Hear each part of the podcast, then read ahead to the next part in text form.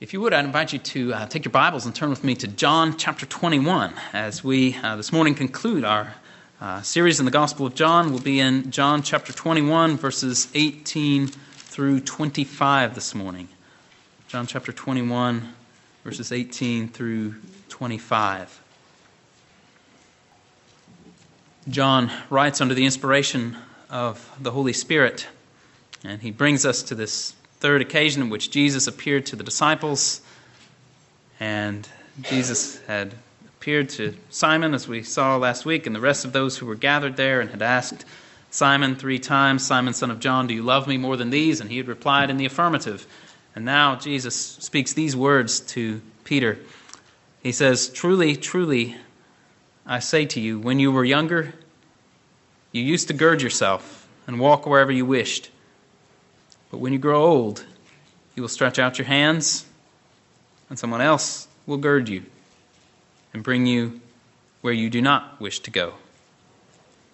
Now, this he said, signifying by what kind of death he would glorify God. And when he had spoken this, he said to him, Follow me.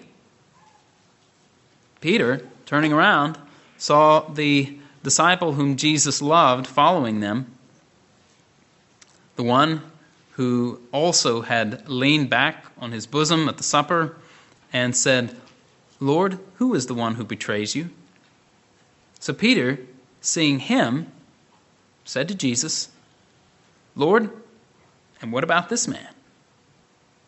Jesus said to him, If I want him to remain until I come, what is that to you? You follow me. Therefore, this saying went out among the brethren that that disciple would not die. Yet Jesus did not say to him that he would not die, but only if I want him to remain until I come. What is that to you? This is the disciple who is testifying to these things and wrote these things, and we know that his testimony is true. And there are also many other things which Jesus did which, if they were written in detail, I suppose that even the world itself would not contain the books that would be written. Now, back when I was in junior high, seventh and eighth grade, I had a teacher who had a phrase that he would use when someone had gotten distracted or was not focused on doing their work. He would maybe call out their name and say, on task. In other words, don't be distracted. Focus, pay attention, do your work on task. Those of you who have been teachers maybe know that experience. And in a way, don't we find Jesus doing the same thing here in these closing verses of the Gospel of John? After reinstating Peter to his ministry as an apostle, as we saw last week, here we see Jesus telling Peter the price that he would have to pay, so to speak, as he followed Jesus and performed his apostolic and pastoral task of feeding Christ's sheep. And we find him redirecting Peter's focus when Peter was distracted by an unnecessary and overly curious question. And so, as we consider these verses this morning, we'll do so under two main headings. First, follow Jesus no matter what happens to you and secondly, follow Jesus no matter what happens to anybody else. Follow Jesus no matter what happens to you. Follow Jesus no matter what happens to anybody else. So, after our Lord had asked Peter three times that question Simon, son of John, do you love me? And Peter replied, Yes, Lord, all three times. Jesus moves on now in verse 18 to speak of what would happen to Peter in the future as he followed Jesus. He says there, Truly, truly, I say to you, when you were younger, you used to gird yourself and walk wherever you wished. But when you grow old, you will stretch out your hands, and someone else will gird you and bring you where you do not wish to go. Now, if you were reading this for the first time, you might not be exactly sure what Jesus had intended to convey in saying that. It's a little bit cryptic, a little bit unclear. But just in case there was any doubt about Jesus' meaning, John adds one of those helpful parenthetical explanatory comments in the very next verse, namely, that Jesus had said this to signify the kind of death by which Peter would glorify God. Now, this may have been a little bit difficult for Peter to receive. Certainly, as we've seen many times in the Gospel of John, Jesus said much to prepare the apostles for suffering. He said in John 15 20, If they persecuted me, they will persecute you also. John 16 3, They will make you outcasts from the synagogue. An hour is coming for everyone who kills you to think that he is offering service to God. But, as we know, the apostles didn't always get everything the first time it was communicated to them. Peter and the rest of the apostles may have actually been expecting some spectacular things now that the Messiah had died and risen again from the dead. Just remember, there had been dead saints who were raised from the grave, Matthew 27, when, when Jesus had died. And just remember that it's not too long after this appearance of Jesus to the apostles that we find them asking question in Acts chapter 1 verse 6 where they say, Lord, is it at this time that you are restoring the kingdom to Israel? They may have been expecting some pretty, some pretty grandiose things to happen right away. And indeed, certainly as we know the book of Acts, some grandiose things did happen. Probably not the kind that they were expecting. And Jesus told the disciples to be prepared for suffering, and now, specifically, he tells Peter about the kind of death by which he is going to glorify God. When he was young, he could dress himself, he could move about freely, go where he wanted. When he's older, something, something different is going to happen. It's been said that in ancient crucifixions, the victim would be forced to carry the, the heavy cross beam, and he, his hands would be stretched out and tied to that beam, and he'd be girded with a loincloth and led like an animal to the place of execution. And given what later church tradition says about the way in which Peter was to die, Eusebius says that he was crucified upside down. We understand here that Jesus is telling Peter that he is one day going to be crucified. He's going to die for the sake of Christ, for the glory of God. And then he says to Peter, Follow me. Now, given the, the flow of the narrative, there may have been a, a, literal element to this right there that day on the beach of the Sea of Galilee. We see in verse 20 that Peter's turning around and he sees, uh, he sees John coming after them, following. It seems, seems like in the, in the account here there's a, there's a walking that is taking place. And so Jesus may have been wanting Peter to, to follow him right then and there, but certainly that's only on the surface. At a much deeper level, Jesus is calling John, uh, excuse me, Peter, not to a physical movement, but to a true and spiritual following of the kind that we read together in Luke 9:23. If everyone anyone wishes to come after me, he must deny himself, take up his cross daily and follow me. This is the kind of following that Jesus was calling Peter to do when he said, "Follow me." So Peter is to deny himself, take up his cross, at first figuratively, and at the end of his life, take up his cross literally and follow Jesus. He was to follow Jesus by believing in him, by obeying him, and by serving him. And Peter was to do that no matter what happened to him. He was to do that even though now he knew specifically what was going to happen to him in the end. It wasn't going to be fun, pleasant. He was going to be led to where he did not wish to go. Now, this is not to suggest that Peter was an unwilling martyr when his time came, but it is a frank acknowledgement by Jesus that death and martyrdom is not pleasant to flesh and blood. This is not what any of us naturally want. Though we may desire to depart and to be with Christ, nevertheless, the agony of death, especially the agonies of a torturous death like crucifixion, is not something that we want. Even Jesus himself prayed in Gethsemane, My Father, if it is possible, let this cup pass from me. Yet, not as I will, but as you will. The point is, we all have a natural revulsion from death. We understand that death is unnatural in the strict sense of things, that it is an aberration that is brought on by sin and the curse, that it is an enemy. In fact, the last enemy that is to be destroyed, according to 1 Corinthians 15 26.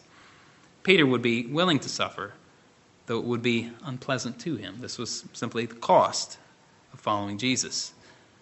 So Jesus' command is follow me.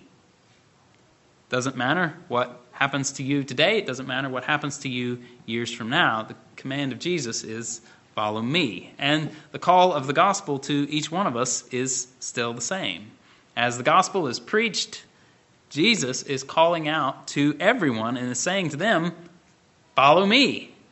And we, like Peter, have to be prepared to follow Jesus regardless of what happens to us, regardless of the persecution that we may face, regardless of the hardships that may come upon us. Our calling is clear. And if you've never followed Jesus before, then today is the day to begin. Again, as the gospel is preached, Jesus is calling out to you and saying, Follow me.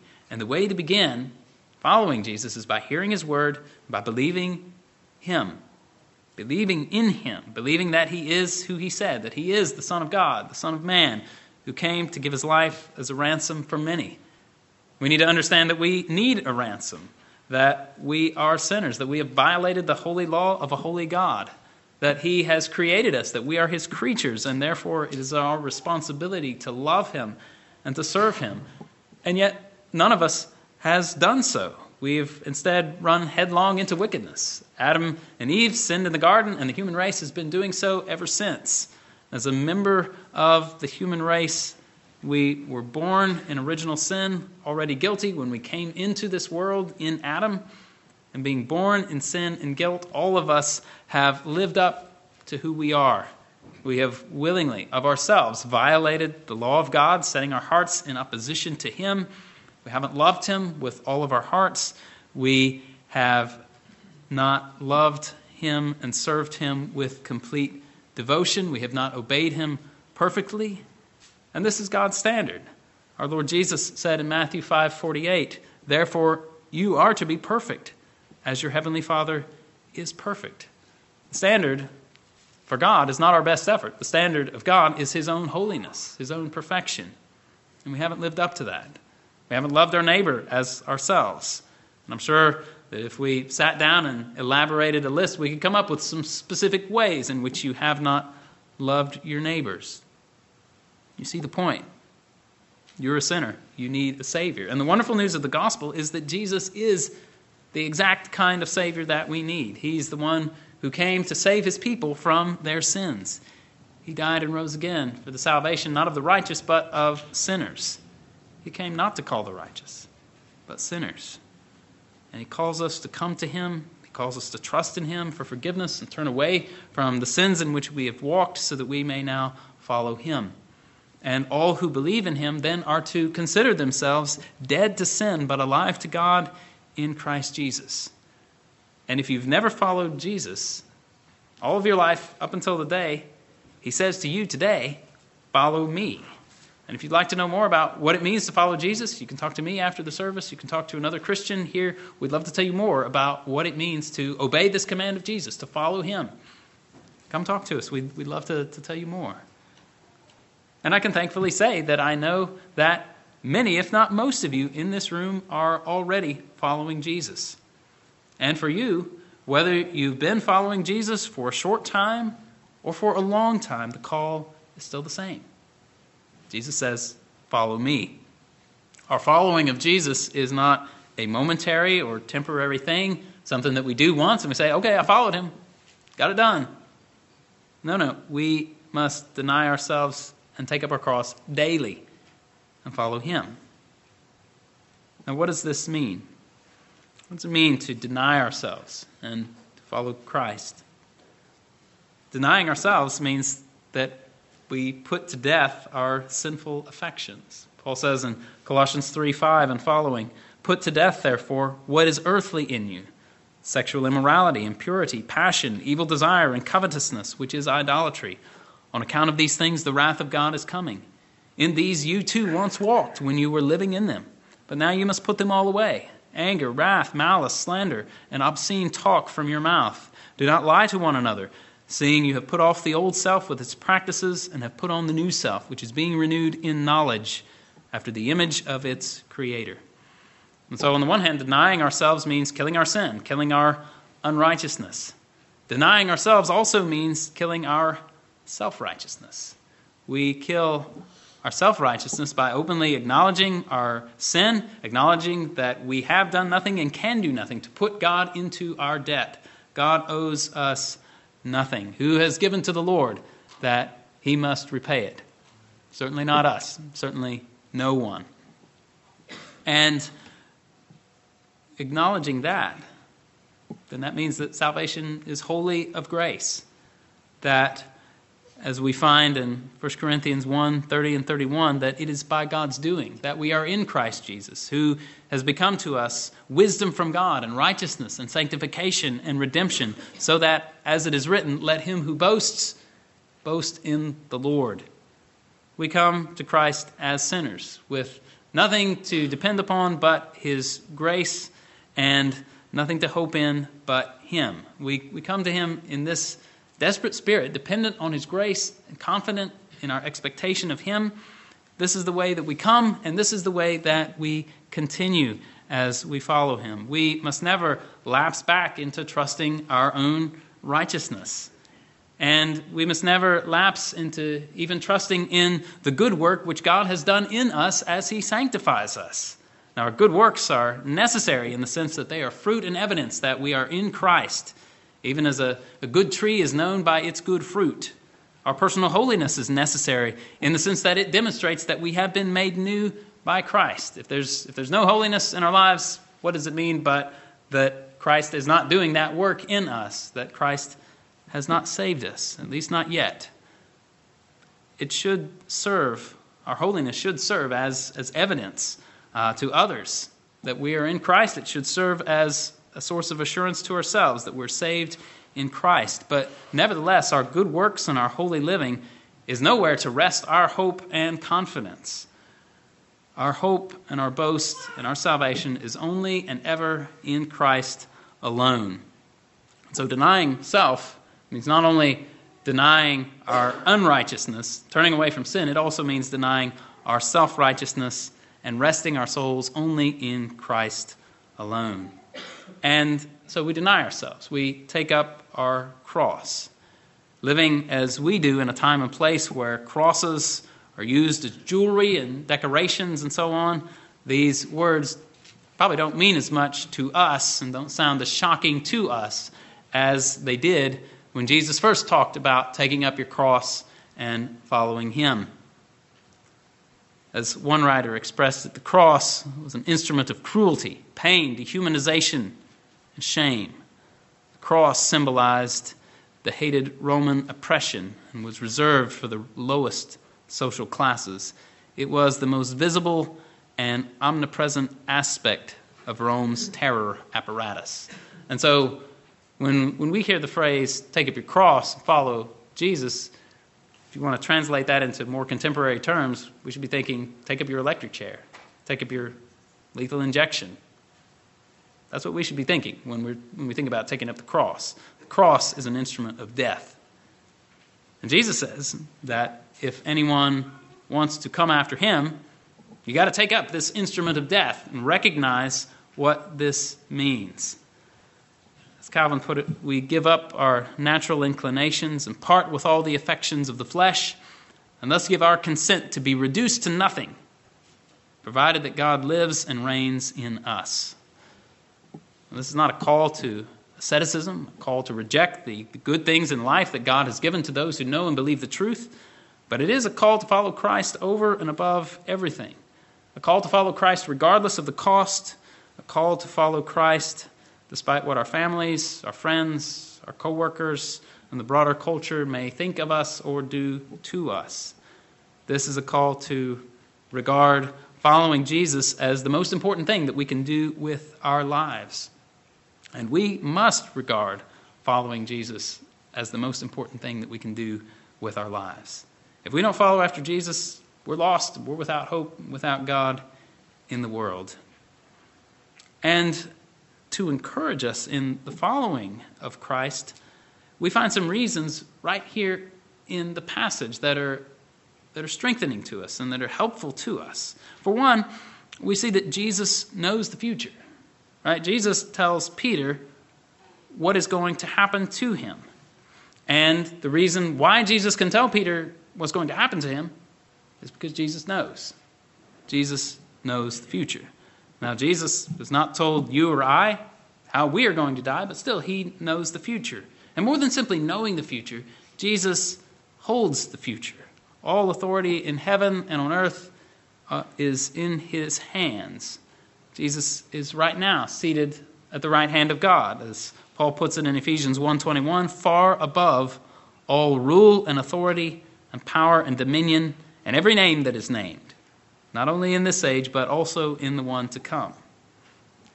Even now, Jesus is ruling in the midst of his enemies. Think Psalm 110. The Lord said to my Lord, Sit at my right hand until I make your enemies a footstool for your feet.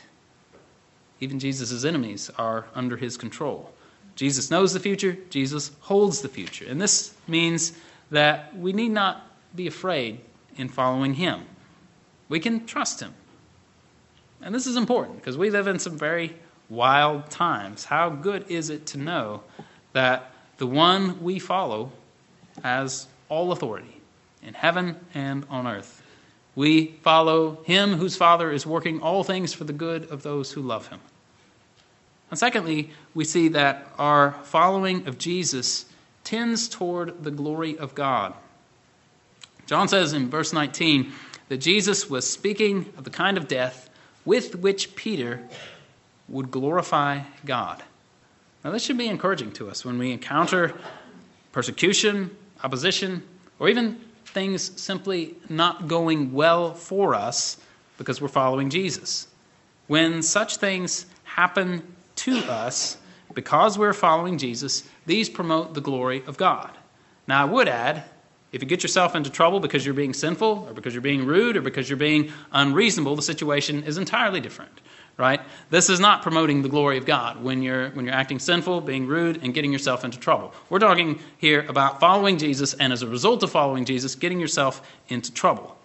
The point to be gleaned is that if we're faithfully following Christ, then both the things which we do in following Christ and the things which are done to us as a result of us following Christ will result in the glory of God.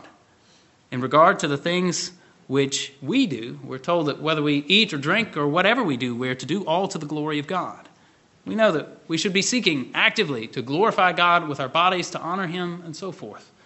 But here, what we see is that Peter would glorify God in something which was done to him. He would glorify God by what was done to him, by what others acted upon him. Something that he did not actively seek for as a result of his following Christ. And thus, we're told that if you're persecuted for the sake of righteousness, you are blessed. God is glorified in you. If people insult you and persecute you and falsely say all kinds of evil against you because of Christ, you can rejoice and be glad because your reward in heaven is great. And God is glorified. Our God is the one who says in Psalm 46:10, "Cease striving and know that I am God. I will be exalted among the nations. I will be exalted in the earth." God will get glory and he will be glorified through the lives of his people. Or as Peter himself would later express it, 1 Peter 4 14 to 16. If you are reviled for the name of Christ, you are blessed, because the Spirit of glory and of God rests on you. Make sure that none of you suffers as a murderer, or a thief, or evildoer, or a troublesome meddler, but if anyone suffers as a Christian, he is not to be ashamed, but is to glorify God in this name. This means that it's okay to be misunderstood because you are a Christian. People misunderstood Jesus all the time, and they're going to misunderstand you too if you're following Him. That cannot be helped, at least not always. Only follow Christ, and God will be glorified in you. And this means that we can, can breathe a sigh of relief in a way. We can do what Psalm 37 3 says when it says, Trust in the Lord and do good, dwell in the land and cultivate faithfulness. The context there in Psalm 37 is, has to do with the, the righteous not fearing the, the oppression and the, the evil doing of, of the wicked. And the psalmist exhorts the godly to trust in the Lord and do good and dwell in the land and cultivate faithfulness. You don't have to be fearing the, the oppression and the evil scheming of man. Don't fear what they can do to you. Follow Jesus no matter what happens to you. And therefore we find Paul saying things like this in Philippians 1:27, only conduct yourselves in a manner worthy of the gospel of Christ. Or again, Colossians 3, 6 and 7. As you have received Christ Jesus the Lord, so walk in him, having been firmly rooted and now being built up in him and established in your faith, just as you were instructed and overflowing with gratitude. This is what matters for us. Follow Jesus no matter what happens to you. Keep walking with him as you started walking with him, and God will be glorified. But a second thing that we learn here at the close of the Gospel of John is that we must follow Jesus regardless of what happens to anyone else. We find in verse 20 that when Peter turned around, he looked, he saw John following after them, and perhaps uh, partly out of concern, perhaps partly out of curiosity, it's a little bit difficult to tell why, he asks Jesus this question. He says, Lord, what about, what about this man? In other words, Lord, I'm going to die a terrible martyr's death for the glory of God. Well, what's going to happen to John? Now, I suppose we might say this is an understandable question. Peter had learned of his own end and might naturally desire to know what was going to happen to John. John uh, was his fellow apostle, close friends. They were always, seems, together. And how much of this was curiosity, how much was concern, we don't know. But we do know how Jesus responded. Jesus said, If I want him to remain until I come, what is that to you? Follow me. In other words, Peter, you have your orders. You follow me. Don't worry about John. You worry about Peter. Follow me. Now, we'll, we'll come back to this and the, the lesson that we should, should glean from this, but let me, uh, let me, let's first make a few observations about the, the remainder of the chapter, how John rounds out this, uh, this gospel. For one, we find, interestingly enough, in verse 23, one of the first, if not the very first, oral traditions which began in the life of the New Testament church. We're told here about a saying that went out among the brethren. This is a saying that went out among Christians, saying that John would not die. Why did they say this? Well, they said it because they mistook what Jesus actually said here. They thought that his saying, If I want him to remain until I come, what is that to you? meant, in fact, I want him to remain until I come. What is that to you? And they only left out one word, right? At least for practical purposes. That's what they did in their interpretation of this statement. They left out the word if. And in doing so, they changed Jesus' meaning entirely. It was changed from a purely hypothetical statement concerning John to a statement of fact concerning the death of John.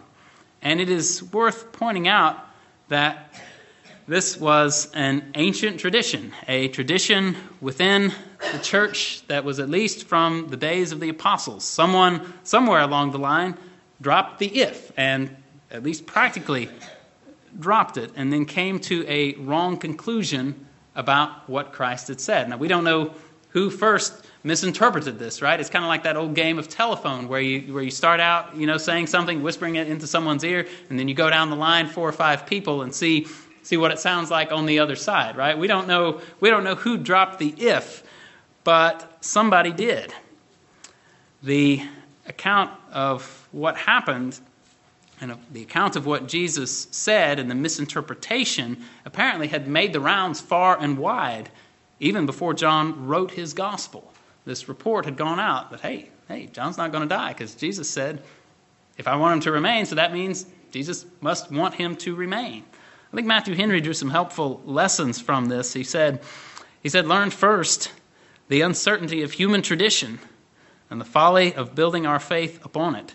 Here was a tradition, a saying that went abroad among the brethren. It was early, it was common, it was public, and yet it was false. No new saying of Christ's was advanced, but only a construction put by the brethren upon what he really did say. and yet it was a misconstruction. The aptness, uh, he said, secondly, observe the, the aptness of men to misinterpret the sayings of Christ. The grossest errors have sometimes shrouded themselves under the umbrage of incontestable truths, and the scriptures themselves have been wrested by the unlearned and the unstable. So, the words of Jesus can easily be twisted. Here, they just drop one word and change the meaning entirely. John corrects this error that was circulated by going back to what Jesus actually said, right? Jesus didn't say that this disciple wouldn't die, but he said, If I want him to remain until I come, what is that to you? And what John does here is what we all should do when we encounter misinterpretations of the Word of God. Go back to the source, back to the Bible, back to the words of our Lord. And John sets the record straight. Verse 24, John attests to the fact that he's the one who wrote these things down, that he knows that he is testifying to the truth. And then John ends his gospel with a very interesting sentence there in verse 25. Let's, let's look there. He says, And there are also many other things which Jesus did, which, if they were written in detail, I suppose that even the world itself would not contain the books that would be written. Now, now John's words there uh, can be understood either hyperbolically or literally. And both, in their way, are true. If John were to be understood hyperbolically, it would be as if John were saying, Jesus did many other things while he was upon earth. There were many more sayings, many more teachings, many more miracles, and so on, which are not recorded. And if they were recorded, they would take up a lot of room.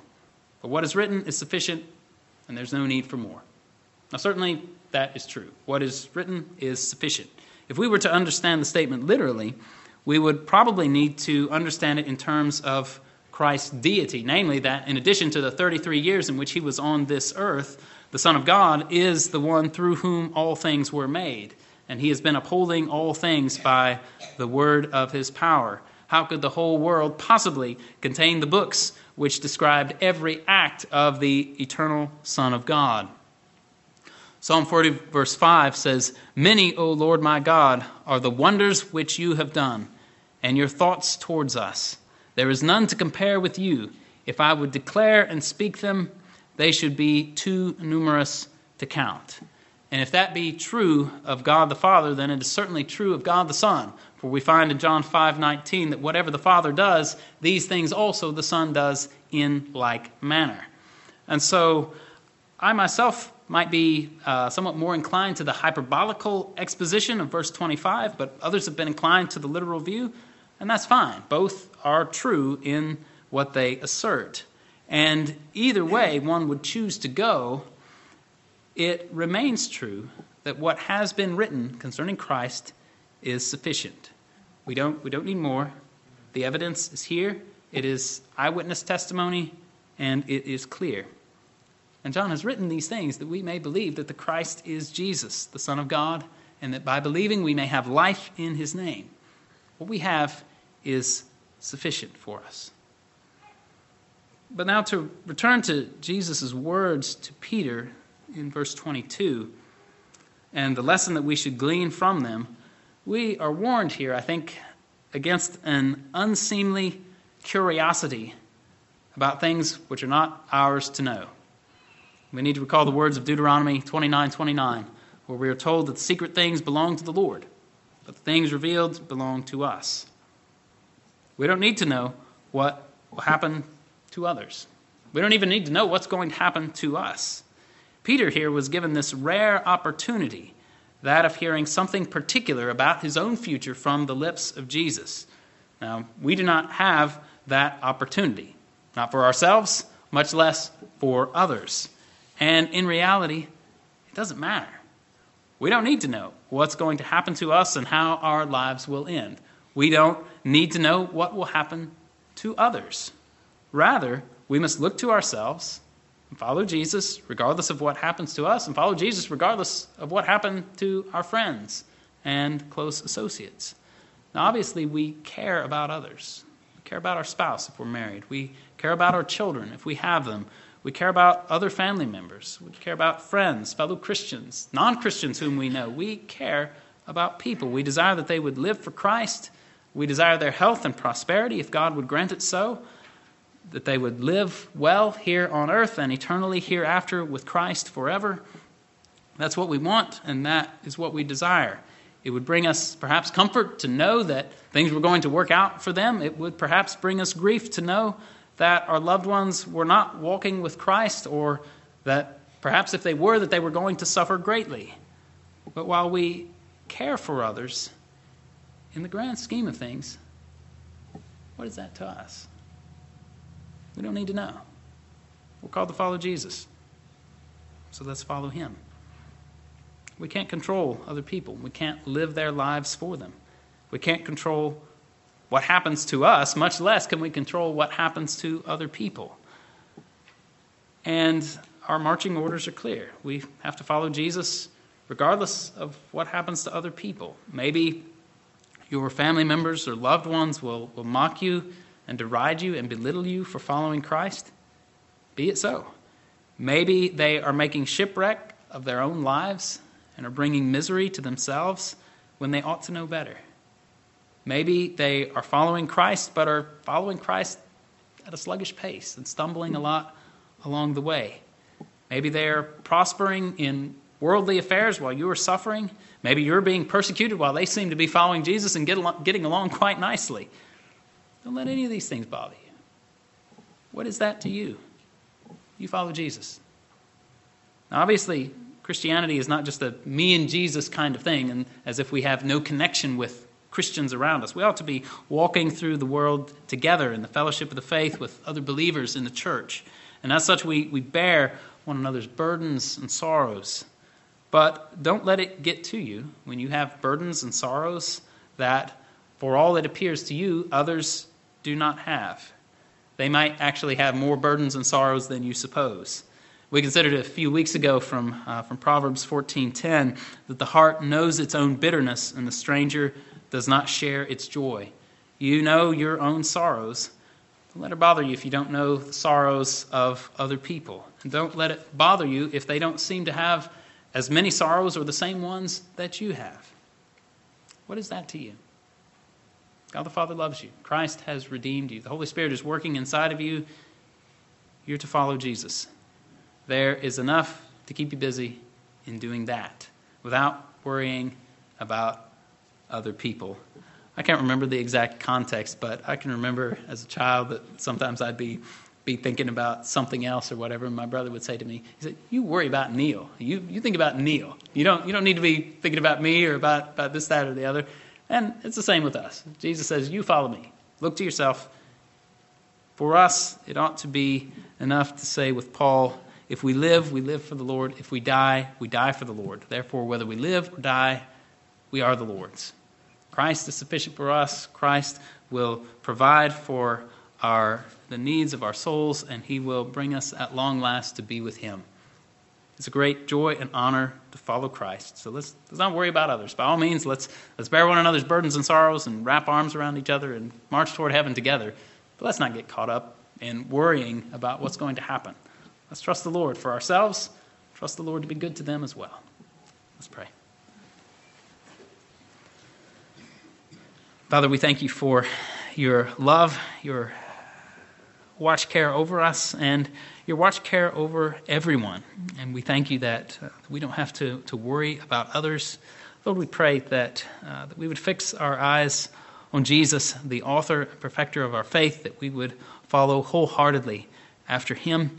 And uh, Father, we praise you for, uh, for your sovereignty, your providence, and uh, your goodness to us. Pray that you'd strengthen us. Help us to follow Jesus from the heart. And we ask this in Jesus' name. Amen.